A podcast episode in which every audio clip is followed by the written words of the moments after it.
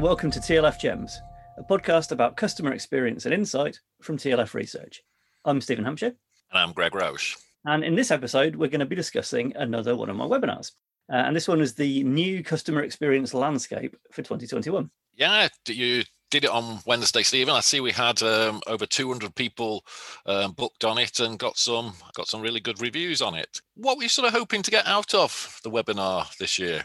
There was obviously one big topic that dominated everything in 2020, wasn't there? Which, as I sort of made a point of at the beginning, we definitely didn't see coming when we did a sort of similar webinar at the beginning of 2020. Um, yeah. And that's a good example of you know predicting the future is a kind of reckless enterprise because there can often be things that trip us up along the way. So yeah, what was I hoping to get out of it? I suppose to say reflect a little bit on what we've learned through dealing with the pandemic and all the stuff around that in 2020 forecast that a little bit into 2021 and say you know what are we able to say about you know what the impact of that has been what the impact may carry on being and, and, and sort of will be and beginning to, to reflect on you know when touch wood we we sort of begin to return to normal what will the lasting impact on customer behaviors customer attitudes um, and also kind of in internet side organizations what will it mean for the ways we work for the, how we manage culture yeah. you know what is the future post pandemic going to look like? I, I, guess that's probably really what i was interested yeah. In. i mean it certainly felt like it built up to you know what's it going to be like going forward and, and, and, we'll touch a little bit on culture and sustainability and and empathy i think one of the things and i mean you do do this very well it's just absolutely well researched all the stuff up front different sources you're pulling um, data from i think and i found that really quite useful in terms of you just put the figures out there that sort of said this is where we are now and this is what it looks like. It, you know, there was obviously no sort of politics or or even sort of personal views. It was just this is what a lot of organizations seem to be saying and and there was a lot of consensus you know uh, you know a, a, a, lot of consensus on that one of the things you talked about and we that, that, that we sort of discovered last year was was the sort of the customer types where we had the protect life the appreciate life and the live life how do you think they've stood up as a as a model? Remarkably well, actually. Um, so one of the things that has surprised us as we've we kind of built this up over 2020. So we you know we started with almost more kind of a qualitative approach on our panel, asking people to to tell us what they were thinking, what their priorities were. Uh, and then actually Nigel, uh, our founder, did a lot of this work, kind of working through the comments, looking for themes, looking, if you like, for personas to say what what kinds of need, what kinds of people are there. Um, and Nigel identified these kind of three segments, really, or, or sort of process yeah. segments, which were yeah people who are really focused on the safety and staying indoors and not not taking any risks. People who had kind of I guess learned a new appreciation for the little things, were enjoying going for their local walks, enjoying being yeah. in nature, that sort of thing. And people who were kind of itching to get back out there and you know go and have a few beers in the pub with their mates. Yeah. And it, you know, none of those things are exclusive. Like lots of us are feel bits and pieces of those at different times or kind of fall slightly between two. So that it would be artificial to say there's three boxes that yeah. all fall into one of them. Like oh, but i think there's three circles that overlap isn't there? Exactly exactly. Yeah. Uh, but what we've been able to do through 2020 is kind of put some numbers on though. Like if you like contradicting what i've just said put, put people into the box that they seem to fit in best i guess understanding that that is a little bit artificial at the edges. Um, and when we do that we seem to find that you know just over 50% of people are in that kind of appreciate life segment that yeah actually yeah. considering what my priorities are considering what really matters to me bit, bit less materialistic that sort of thing exactly yeah, yeah. yeah. and the other sort of just under 50% divide fairly equally between the protect life who are you know, really conscious of staying safe and the live life who are really itching to to get back to, to normal and there is a correlation there with age as well as, as you sort of stereotypically yeah. might assume. Yeah, yeah, it, it's it, it it seems to have, have, very much sort of guided and, and then sort of linked linked linked into the sort of the the customer behaviours, and perhaps sort of to take it to what one one step further. I thought part of the real strength of what you talked about was the sort of the qualitative you know when you think of the change we go through i mean you and me would always say listen to your customers listen to your customers needs and things will be changing and then when you you just basically say well more so now than than ever and you used a lovely phrase uh, uh, about you know if you're not doing qualitative research right now you know you're certainly flying blind through a storm which I thought was a great little phrase. And actually, I thought of it a little bit uh, more in terms of actually, if you're using all qualitative research, you're probably flying, um, looking through the rear view mirror and trying to make decisions, mm. you know, the rear view mirror, which when you think about the year we've had, that's probably a dangerous mirror to be looking at if you're looking at things pre-COVID and, and, making decisions based on things that, on, on things like that. Just to pick up on a, a small thing there, Greg, I thought the point I was really trying to make is that you know our needs our attitudes our priorities as individuals change all the time.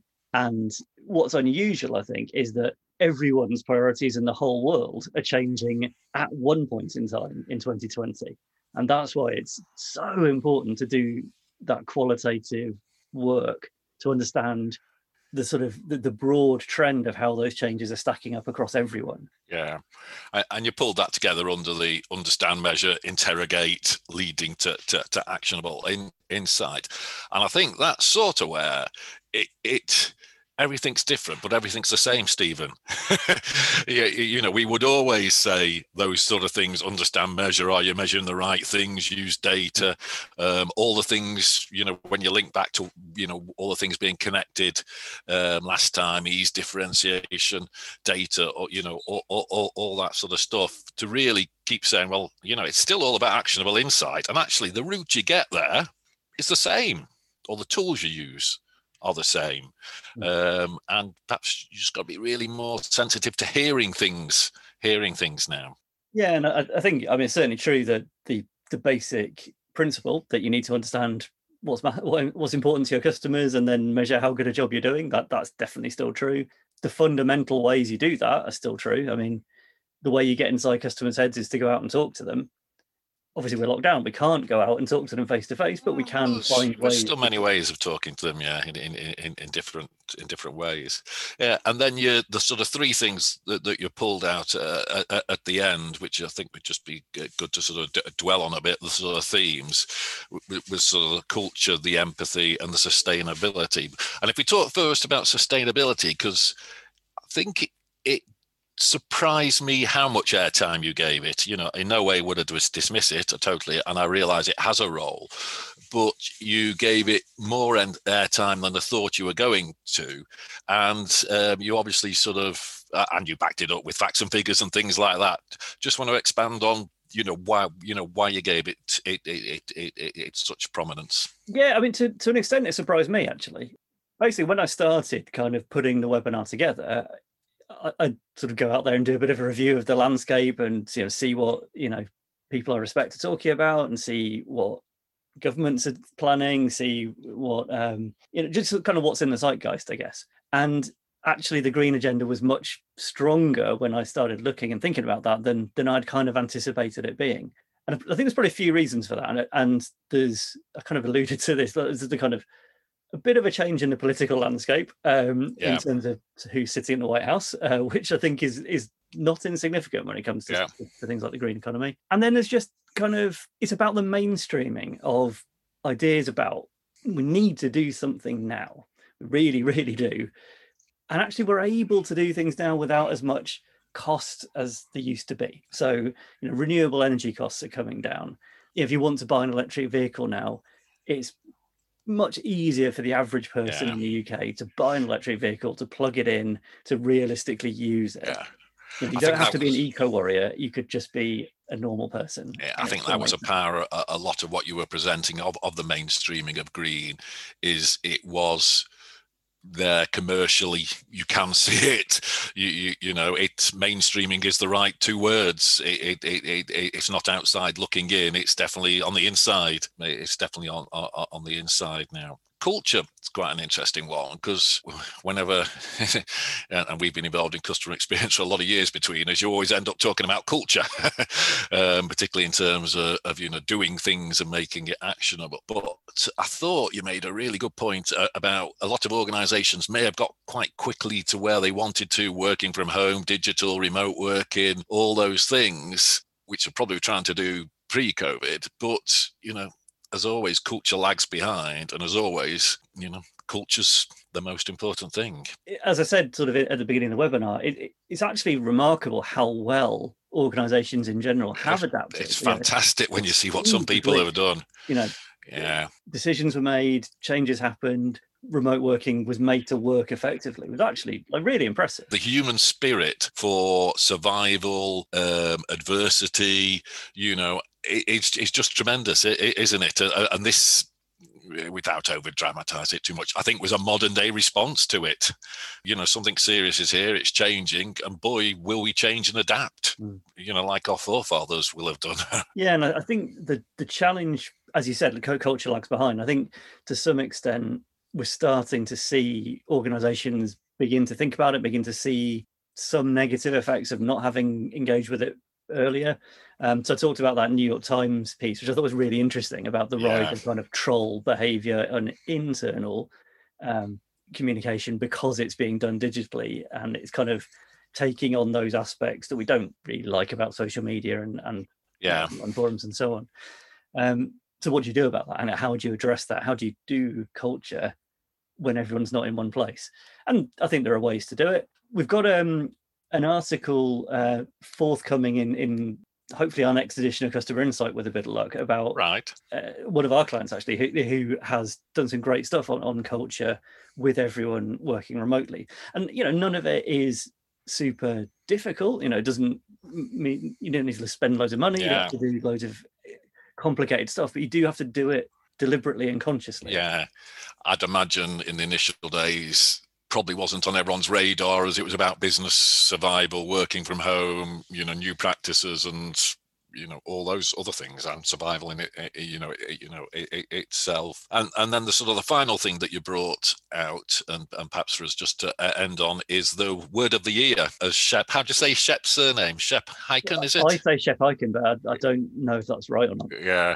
Empathy is the word of the year. Empathy will get customers to come back. Just want to elaborate a bit on uh, a bit on that for us please. It's actually much the same point that the we've been making through 2020 which is customers have really especially in the early days of lockdown, really appreciated just being given that little bit of extra time, a little bit of care, understanding, you know, they may be upset or in shock or under stress. And that little bit of, um, yeah, just sort of caring, it, it, goes an awfully long way when someone is feeling uh, under stress. And that, that's always true. Again, it's a bit like the, you know, change of priorities. That's always, always true but it's rare that it's true of so many people all at once yeah. because of the same thing. So it is like a little well, it's a, it's a crisis, isn't it? And and you know, it's a crisis yeah. affecting everyone. And different people will emotionally respond to that in different ways, but it, it, makes it a real moment of truth for an awful lot of people all at once. Um, and I think, yeah, so that, that's one aspect of it. The other thing I, um, and I don't know for sure this is what Shep was getting at, but but but my use of the word empathy, I always have sort of two things in mind there's the one-on-one empathy that I show to you, the individual customer, right. but then there's the kind of organizational understanding of customer needs that that is not deeper, but but, but kind of bigger than that. So so it's about how do we design customer experiences? Yeah. How do we learn yeah. from what customers in general yeah. are feeling? and that must link into culture as well and, and, and from that point of view so f- final question and the curveball one if we think culture sustainability and empathy when you do the customer landscape 2022 how do you think they're going to stand up? Which one of those, uh, any of those, you think slightly worried about, or or or, or which one's going to well, be the one that drives through the year? Culture, sustainability, empathy. Good goals have got targets and are measurable, aren't they? So, in principle, we should be able to apply that to those. What what are our goals going to be, and what are our what are the measures we're going to use against them? So, let's take sustainability. We ought to finish this year with well, there's the UN climate conference in Glasgow in I yeah. think it's November, like certainly later in the year. Yeah, in Glasgow, yeah. Let's see what happens. You know, let's see if there's some actual teeth in some of the nice sounding agreements that come out of that. Let's see if actual change happens as a result of that. And, and that sounds really cynical. I don't, I don't, mean it to necessarily sound cynical, but that, that, that should we will be able to see by the end of the year whether stuff has actually been done or not. Uh, and I think that's that's what I'd be hoping for yeah. and looking for. Um, similarly, with you know with customers, let's see what happens to the UKCSI, for example.